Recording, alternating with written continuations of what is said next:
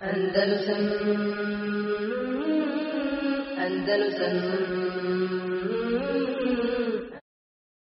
يا أرض أندلس الحبيبة كلمي إني بكيت على فراقك فاعلمي لم تسيني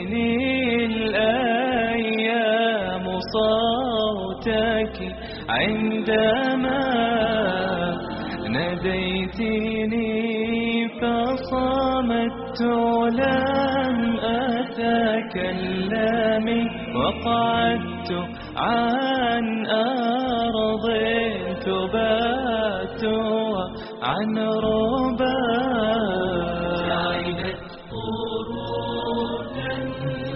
في ظلال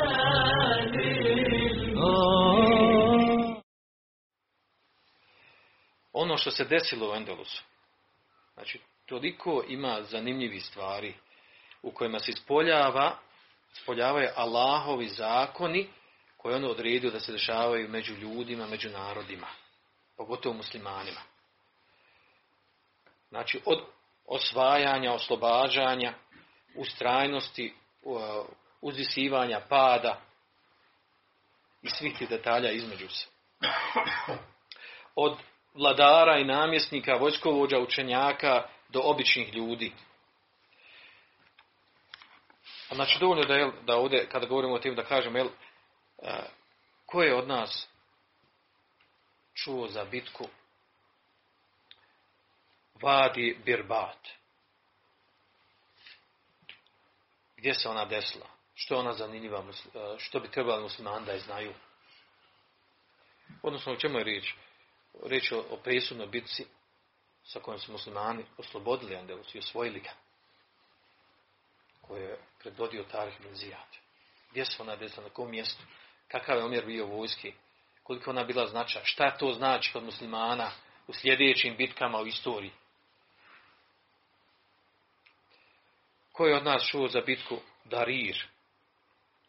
Bitku koja se upoređuje sa bitkom na Jermuku i Kadisije, a desila se u Endelusu. Malo prije sam spomenuo ono poznato, rašireno, o čemu se piše i prenosi spaljivanje lađa od strane Tarki Benzijana. Je to istina ili laž? Šta je cilj sa tom pričom? Ko je proširio? Ko je čuo za Abdurrahmana Ed-Dahila? Jednog od emevijskih prestolonasljednika ili iz porodice Emevija koji je uspio da se sačuva od Abasija koji su došli na vlast. I našao utočište u Endelusu. I uradio ono što je uradio, koji je uradio čudo. Da je s pravom nazvan od njegovog najvećeg protivnika Abasijskog halife Ebu Džafera Mansura, da je on sakro Korejš, soko Korejšija. To znači to je veliki apetit. Znači osoba koja sama dođe u jedno mjesto, jednu državu, nađe načina sa ciljem da očuva krv muslimana, da dođe na vlast, da uspostavi vlast, da riješi sve razmirice, nesporazume, sukobe unutarnjim muslimanima, ojača državu, okupi učenu, učenjake, razvije znanje, nauku, tehnologiju, proširi islamsku državu,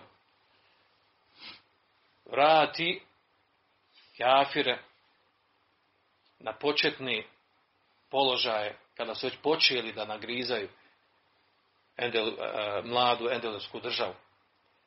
Što je priča za sebe, znači, ko je čuo za ovog čovjeka? Za koje kaže, jel, da on nije došao u Endelus. Znači, nakon nekih 40 godina postojanja Endelusa, znači, Endel, znači, muslimani u Endelusu završili svoju priču. Bili su, znači, na totalno padu, raskol u međusobnim razmicama i ratovima. Ko je taj čovjek? Otko mu ta snaga i koga je odgojio? I na čemu je odgojen? Jusuf ibn Tašfin. Koji je njegov značaj? Šta je on uradio za muslimane? Koliko je, sa kolikom je on državom vladao? Koliko je moć i snagu imao? Poznat po jednoj od najvećih pitaka u islamu. Zellaka, koja se desila Endelusu. Koja je produžila život i vijek muslimana u Endelusu još dvije stotine ili četiri godina. Bio sebe tome. Pa onda je Ebu Bekr Lemtuni, Ibn Omer Lemtuni, Mujahid iz Maroka, ili preciznije iz Mauritanije, koji je istovremeno živio sa Jusuf ibn Tašfinom, odnosno bio je on namjesnik, a Jusuf ibn Tašfin njegov, jel, njegov, od njegovih podanika i vojskovođa. Čovjek koji je raširio islam u, u srednjoj i sjevernoj Africi, njegovim sebebom islam je raširen u današnjih 15 država u Africi. Njegovim radom, njegovim džihadom, širenjem te vida. Džihad i širenje ispravne akide. To je njegov bio život.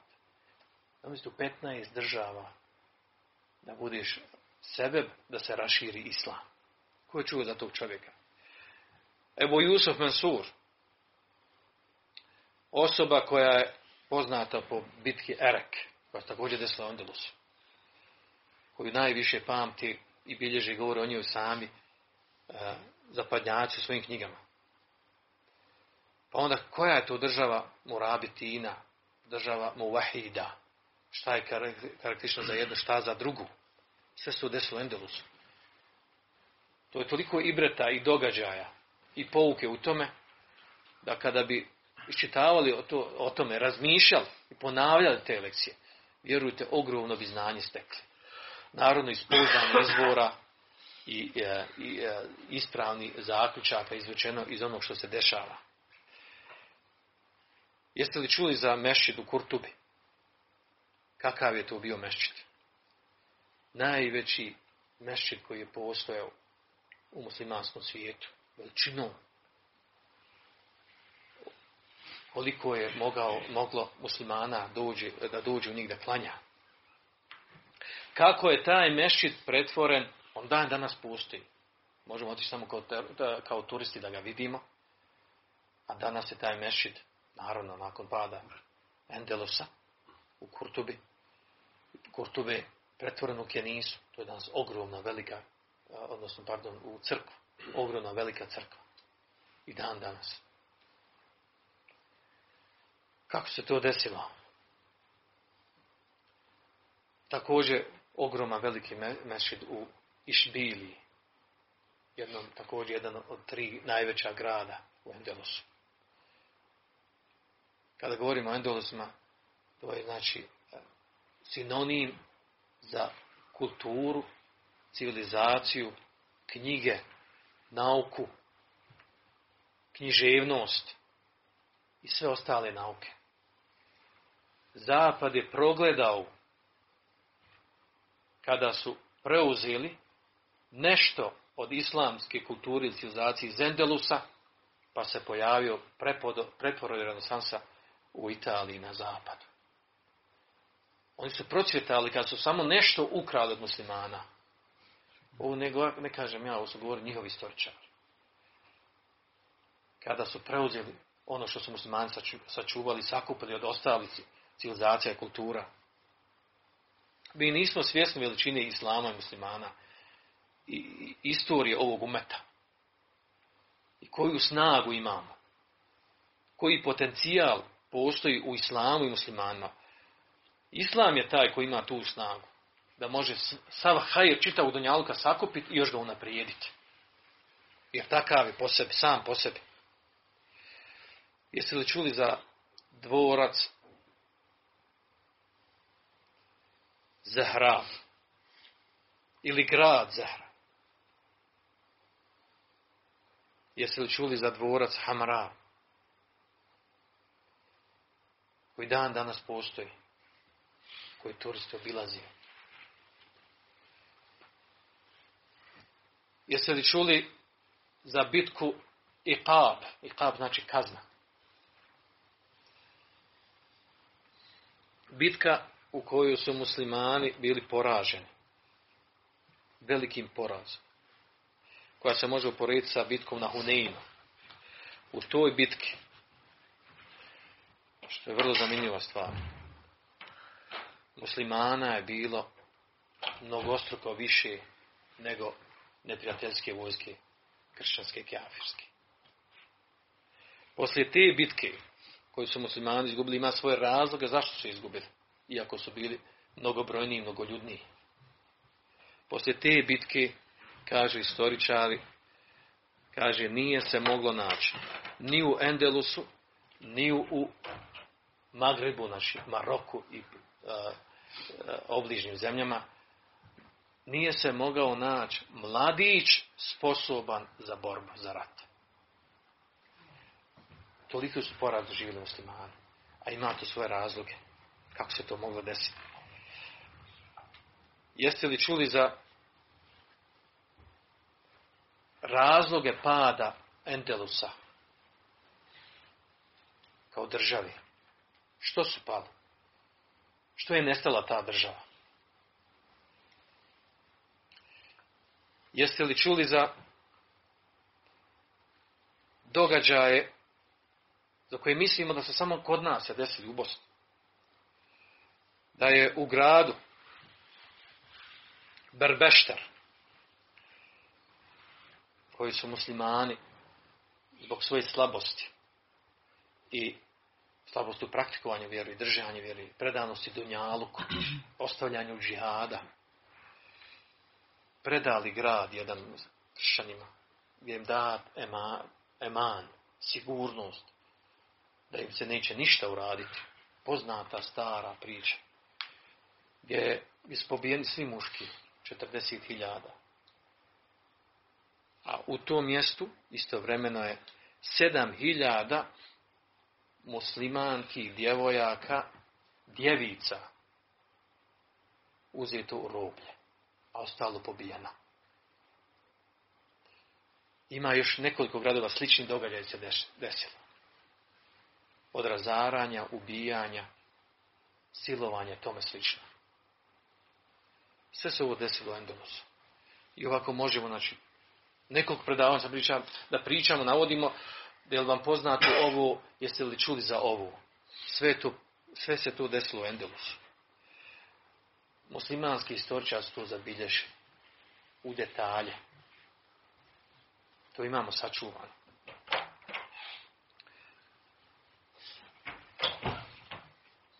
I namjera mi je uz Allahovu pomoć da pokušamo bilo šta od ovoga da spomenimo i da uzmemo ibret iz toga. A prije toga imamo jedan krupan problem. A to je da odgovorimo na pitanje zašto su muslimani podigli svoje sablje, poslali svoje vojske u oslobađanje Endelusa. Prije Endelusa, zašto su muslimani oslobodili Sjevernu Afriku? Zašto su oslobodili Šam, Palestinu, današnju Jordan, istične države Siriju. Zašto su oslobodili Irak? Zašto su osvojili Perziju? Što su to muslimani radili? Otkud im pravo da čine agresiju na druge države? Nama je poznata ženevska konvencija u kojoj znači ovaj međunarodni znači e, međunarodni zakon današnji nakon drugog svjetskog rata koji tretira e, napad na susjednu državu šta činom agresije. Zabranjeno. Nije dozvoljeno. Gdje se od nas sa druge strane pokreće jel, čitav svijet pod navodnicima ako, ako se to ocijeni agresiju opće poznat zakon znači po ženevskom konvenciji i drugim konvencijama koje su sklopljene napasti susjednu zemlju znači učiniti čin agresije, uplitanje u tuđe unutrašnje poslove i tome slično. Zbog ovoga danas imamo nakaradno, neistinito i pogrešno tumačenje istorije Islama. I zato o tome treba progovoriti koju riječ. Optužen je Islam da se proširio sa sabljom. A kažu u Koranu imate vi muslimani la ikrahe fid din. Nema prisile u vjeru. Znači ne, ne kaže nema prisile u vjeri. U vjeri ima prisile. Roditelj može prisiliti dijete, e, muž može prisiliti ženu, namjesnik može prisiliti svoje podanike. Nema prisile u vjeru da se ne musliman prisili da bude musliman. Ajte, kaže, ja sam. A muslimani su sa sabljom širili islam. Odgovor na ovo, naravno, možda je mnogim vama poznato, ali nažalost, danas se u, u islamskoj literaturi, u medijima, u kojima se govori o islamu, ova stvar pogrešno tumači, čak suprotno od onog istinitog. Naravno, naj, naj, najjednostavniji odgovor na ovo da znamo da u islamu postoje dvije vrste džihada. Džihadu def i džihadu taleb. Džihad def, džihad odbrani. Kada muslimani brane svoje mjesto, svoju državu, svoj grad, svoj pokrajinu gdje živi. Samo odbrana. Oko te vrste džihada ili borbe uglavnom nema nema nekakve rasprave i problema. To je opće prihvaćeno kod svih ljudi i naroda i po ovim konvencijama koje su spomenuli, da onaj koji bude napadnut, da ima pravo da se brani. Druga vrsta džihada, džihadu taleb ili džihadu dava. Džihad taleba, džihad u kojima se traži neprijatelj u njegovom domu. Ili džihad dave, džihad radi davi, radi širenja islama. To je druga vrsta džihada. Na čemu je zasnovana ova druga vrsta džihada? Na tome da je islam posljednja vjera. Poslanik Muhammed sam posljednji vjerovijesnik koji je poslat svim ljudima na Dunjaluku. I vađib je ovom umetu koji se odazvao poslaniku sallallahu alaihi sallam da širi ovu vjeru svim ljudima, svim narodima, bez obzira na granicu, na boju, na izgled, na naciju. Narodno tome da je ovo jel, e, vjera u kojoj je vađiv svi ljudi da uđu sa pojavom Muhammeda sallallahu alaihi da pojavom Islama, oko toga nema potrebe da navodimo argumente. To je uopće poznata stvar. Ali jedna je bitna stvar ovdje da naglasimo u kontekstu ove optužbe e, muslimanima, prema muslimanima. Kaže Allah šanu وَكَذَلِكَ جَعَلْنَاكُمْ ummeten wasata. I mi smo također vas učinili srednjim umetom i tekunu šuhedale nas. Da bi vi bili svjedoci protiv drugih ljudi. Kako će musliman biti svjedoci protiv drugih ljudi? Tako što će u svom mjestu, posvijet se i badetu, meščidu, klanjanju, učenju Kur'ana. Ne.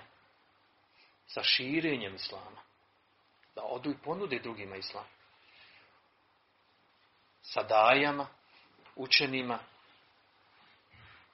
Ako ne mogu, spriječi im se, a spriječi im se i on ne mogu učeno ime u osnovi, onda se vodi džihad.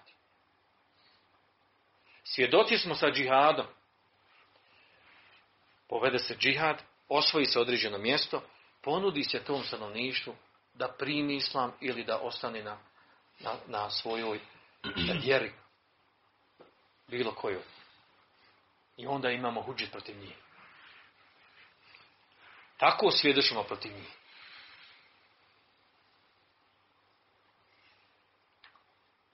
Znači, dostavljanje dave to je u stvari naše svjedočenje. A ta dava se dostavlja sa, sa džihadom. Prvenstveno, tako su ashabi radili. I zato su vodili džihad. Otkud im pravo da napadaju druge države? To njihovo pravo je stvar naša vjerska obaveza. To je bilo obaveza, kao što je nama danas obaveza, shodno mogućnosti, da širimo ovu vjeru. Da uspostavljamo šerijat. Vladanje po Allahovoj vjeri. To je obaveza u umetu. I zato ne treba nasjedati na optužbe, na račun određenih skupina koja je skrenula određenim stvarima, odrica se toga. Optužen je isil, hoće islam, hoće šerijat, za terorizam, za ovo, za ono, pa su umetnuli ono što se s pravom prigovara njima, da se muslimani trebaju toga odreći. A to je šta? Pozivanje na primjenu šerijeta, vladanje po šerijetu, uspostavu šerijeta, vođenje džihada protiv kafira, ne samo odbrambenog, nego i napadačkog. To od ove vjeri. Zato ne treba biti naivan i jer to svjesno, svjesno protura i, i pakuje muslimanima kako ne bi znali kako bi poremećeno tumačenje vjere imali. I danas, nažalost, imamo i, i e, pod navodnicima učene koji pozivaju u takvu vrstu islama da nema potrebe da se vodi džihad, to je bila prošlost. Da nema potrebe da se postavlja šerijat, jer je to važno za ono doba, odgovarali, šerijetski prosti važili, važili za ono doba, za ono vrijeme, sada savremeno doba, sada je znapredovala nauka, tehnologija, da muslimani nema nikakve sjetnje da žive danas u pozitivnim zakonima zapadnim, da se uskladi sa njima i naravno da se, da se skrate na mešćide i na svoj privatni život. I da je to stvar taj najljepši, najbolji islam. Još ako malo još skrenu u neke tamo jel, sekte, što sufijske, što šitske, to je još bolje. Još su prihvatljiviji, još se bolje sa njima može surađivati. Politički islam, koji poziva uspostavljanje šerijata i koji zna za džihad u njegovim, sa njegovim ispunjenim šartovima, islamskim šerijskim, to je opasni islam. To u stvari onaj redukovani, vehabijski, protiv kojih se bori, i on je teroristički, i još je gore zacrnjen i obojen. A muslimani ne smiju nasjeti na ovu stvar. Obaveza je učeni da protumače ovu stvar. Da razdvoje od onog pogrešnog što se radi u praksi određene skupine, od onog što je islam.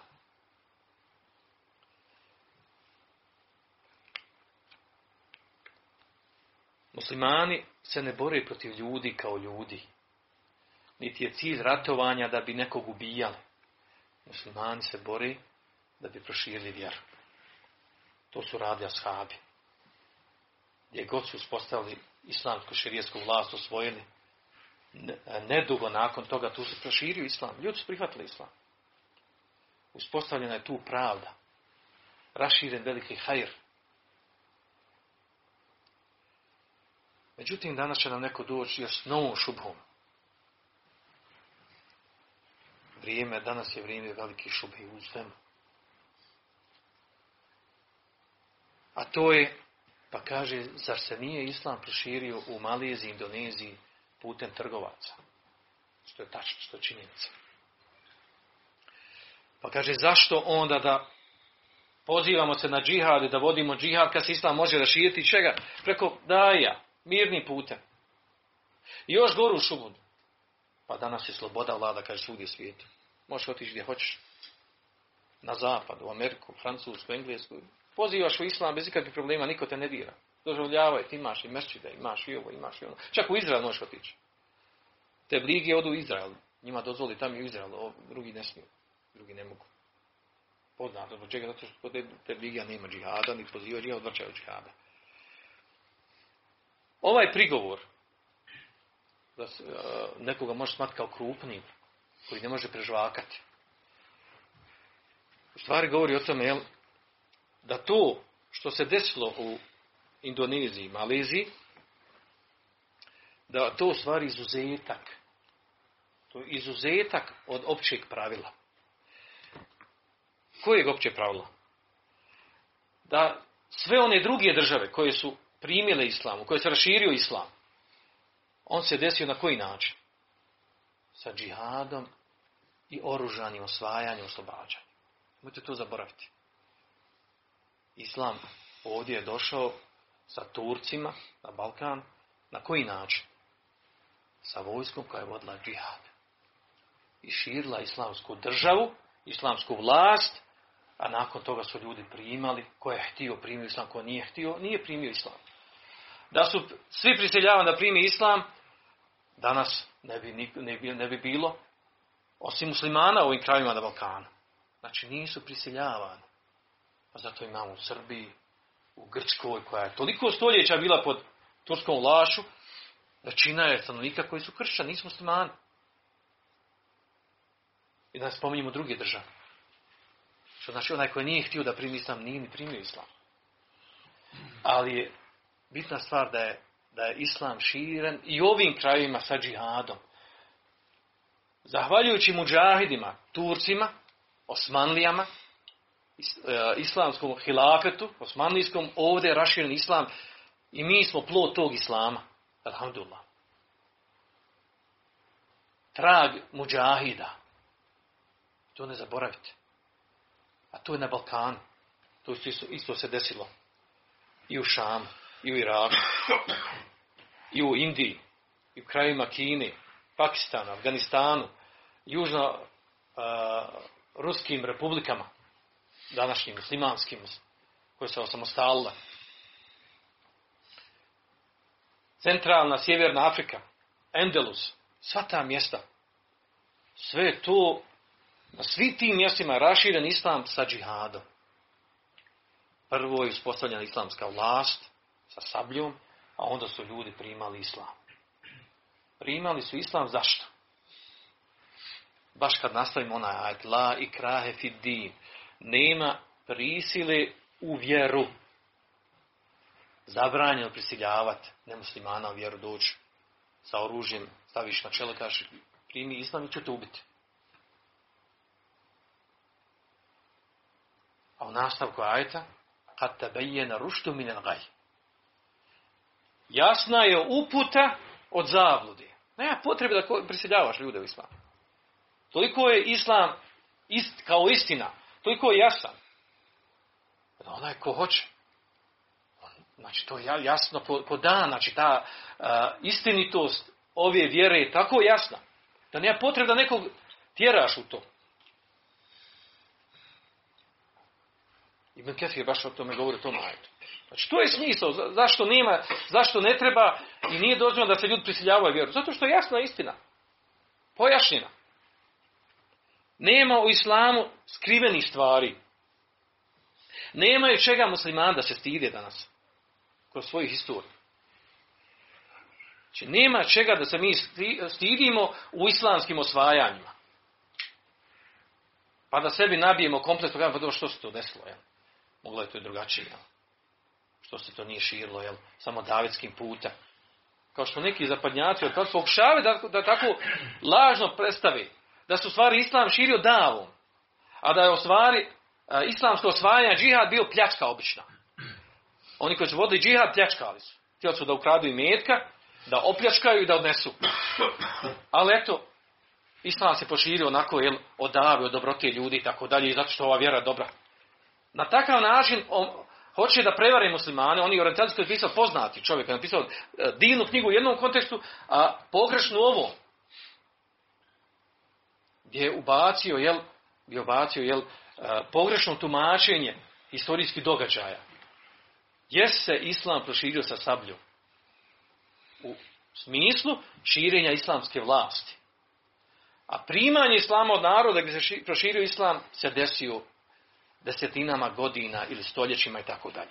Što je opće poznata stvar, jel, o tome sam ja govorio u nekoliko prilika i treba to govoriti. Ali ne zaboravite, braćo, Znači, bivša perzijska država. Od Iraka, Irana, Pakistana, Afganistana, svi drugi e, e, južno-ruski e, republika današnji. Onda gdje su vladali Bizantici, Rimljani, današnji Šam, znači Palestina, Jordan, Sirija i tako dalje. Onda Turska, znači e, e, Balkan, gdje, se, gdje su Turci raširili svoju vlast.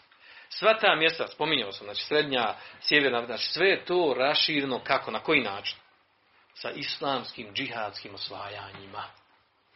I s ponosom to treba spominjati. S ponosom. I ne treba nasjedati na ovaj izuzetak koji se desio. A to da se proširio islam u uh, Indoneziji i Maleziji putem trgovaca. Ne trebamo se obmanuti time što danas postoji sloboda u zapadnim zemljama. Pod navodnicima sloboda. Govora. Sloboda širenja ideja, medija i tome slično. Jer je ta sloboda lažna. Makar to mi imamo i primjer toga, koliko hoćete primjera toga. Znači na zapadnim zemljama, u zapadnim zemljama. Znači, e, sloboda širenja islama je čista laž. Zašto? Zato što muslimane puštaju da praktikuju i primjenjuju od vjere samo onoliko koliko ne narušava interese te države. Kad god naruši interese te države, oni odmah uskrate muslimanima. I čak na nekim stvarima koje, jel, koje i oni sami kažu da su nebitni, nebitne. Znači, dokle god su muslimani slabi i nemoćni, imaju slobodu. Kad god ojačaju i postanu uticani u tim zemljama, odmah se ukida sloboda. Zato se zabranjuju muslimanskim e, djevojkama u Francuski zabranju da idu u školu pokrivene. Poslije zabranjen nikab, ne samo u Francuskoj, nego u mnogim evropskim zemljama. Kad god musliman ojača i postane jak i raširi se, odmah se skrati slobode. Nema više sloboda.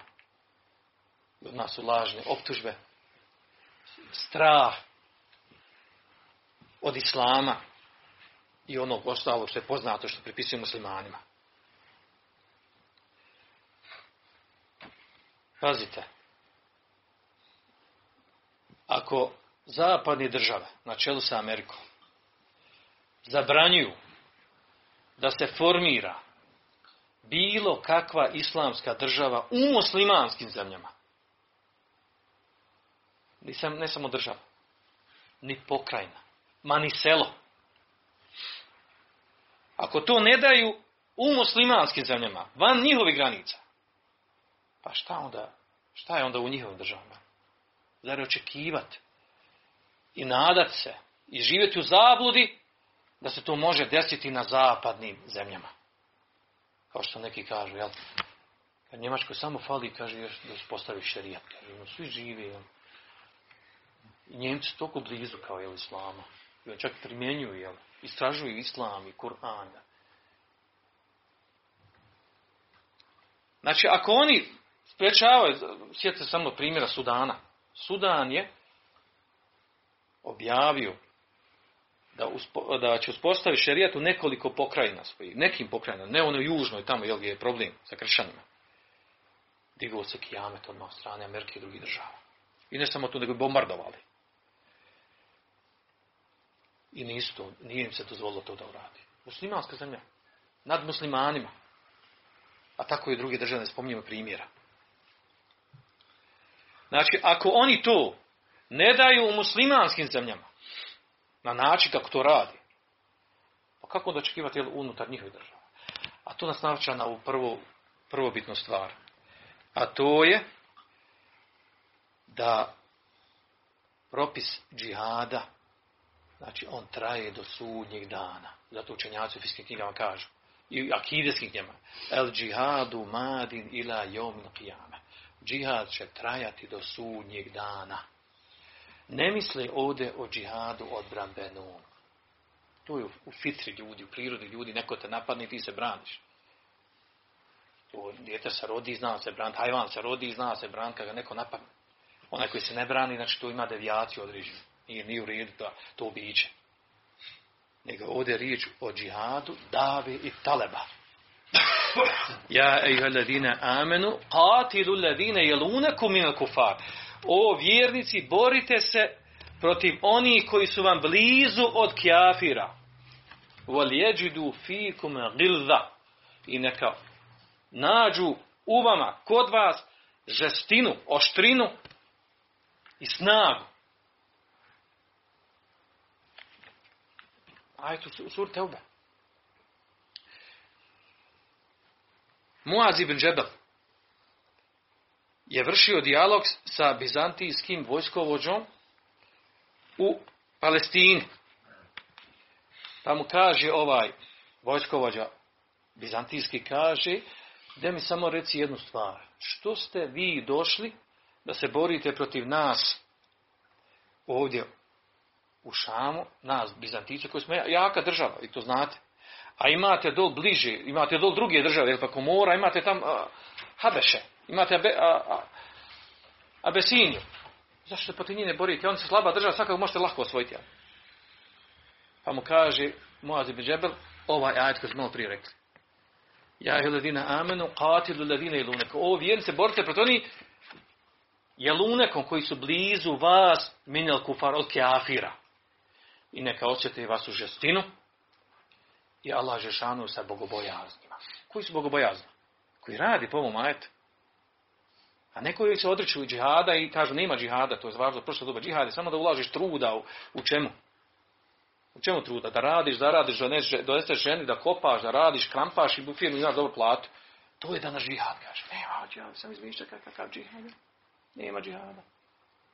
I te mjere smo smani, znači, znači poniženi, da ni svoju vlastitu vjeru ne razumiju. Da se stide svoje istorije, da nakaradno tumače. I da su došli drugi da im tumači vjeru. A tako jasnih ajeta i hadisa. Qatiluhum hatta la tekune fitne. Wa yakune dinu kulluhu lillah. Borite se protiv njih, koga kafira, mušrika, nemuslimana. Sve dok ne nestane fitne. Šta je fitna? Širk. Dok nestane širka i kufra. I dok ne bude sva vjera pripadala Alžešanu. Znači, muslimanima je naredba s ovim ajetom. A ima je dva ajeta u tom kontekstu da šire vjeru, da se postane čitav dunjalku. Da se postavi islamsku vlast. Ko će prim islam, budem dobro jest. Ko neće, uspostavili smo šehadit nad njim. Pa onda kaže poslanik sam u hadisu mu tefak alihi, umirtu en uqatilen nas. Naređo me na ubije da se borim protiv ljudi. Hata ješhedu, sve dok bez svedoči. Da nema drugog Boga osim Allah Žešanu i da sam ja Allahu poslanik i Allahu rob, i kaže šta još? O yuqimu wa yutu zeka. I dok ne da, da obavljaju namaz i daju zekat. Umirtu enu qatina. Naređujem da se borim protiv ljudi. Ne kaže naređujem da, da vršim davu, da pozivam, nego da se borim. Tumačenje u hadisa jasno.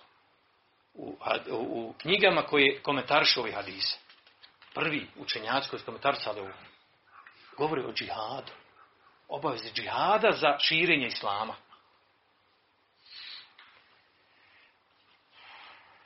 Bilježi Buhari o svom sahihu.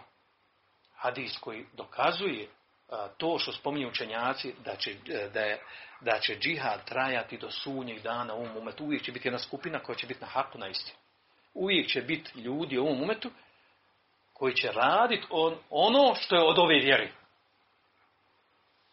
ma koji ih ostavio izdao. Kaže, poslanik sa sam kaže u hadisu, koji bilježi Buhari svom seju, kaže, el hajru ma'akudun fi nevasiha el hajru ila jomil qiyama. Hajlu. Kaže, konj sa kojima se vrši, e, ide u džihad. Kaže, za njih je vezana, za njihov nevasi, za njihove, znači, konjske glave, na njihov onaj prednji dio, čelni dio glave od konja, u bukvalnom prejudu doslovnom, je vezan hajr do sunnjeg dana. Kojim konjima? Sa kojima se ide u džihad i vodi džihad. Pa je upitan u rivajt kod muslim, upitan poslanik sallam, kaže koji je to hajr? Koji je hajr u tome? U tim konjima sa kojim se vodi džihad. Kaže, el eđu vel magnem. Nagrada od Allaha Žešanu. Zašto nagrada? U širanju vjere, radi islama se boriš. Da bude Allahova riječ govornja, to je džihad. Zbog tog se vodi džihad. I magnet. I imaš plijen. Ovom umetu je dozvoljen plijen. Znači, širijetski tekstovi jasno to. Nakaradno naći ovu stvar, znači, bježati od, a, od činjenica i istine sa kojom je došla ova vjera. Naravno, ovo, ovo se kad spušta stvar muslimana vraća na njihove mogućnosti. Fattakullah meste tato. Bojte se Allaha koliko možete. La yukellifullahu nefsen illa vus Allah šanu opterećuje nikoga preko njegove mogućnosti.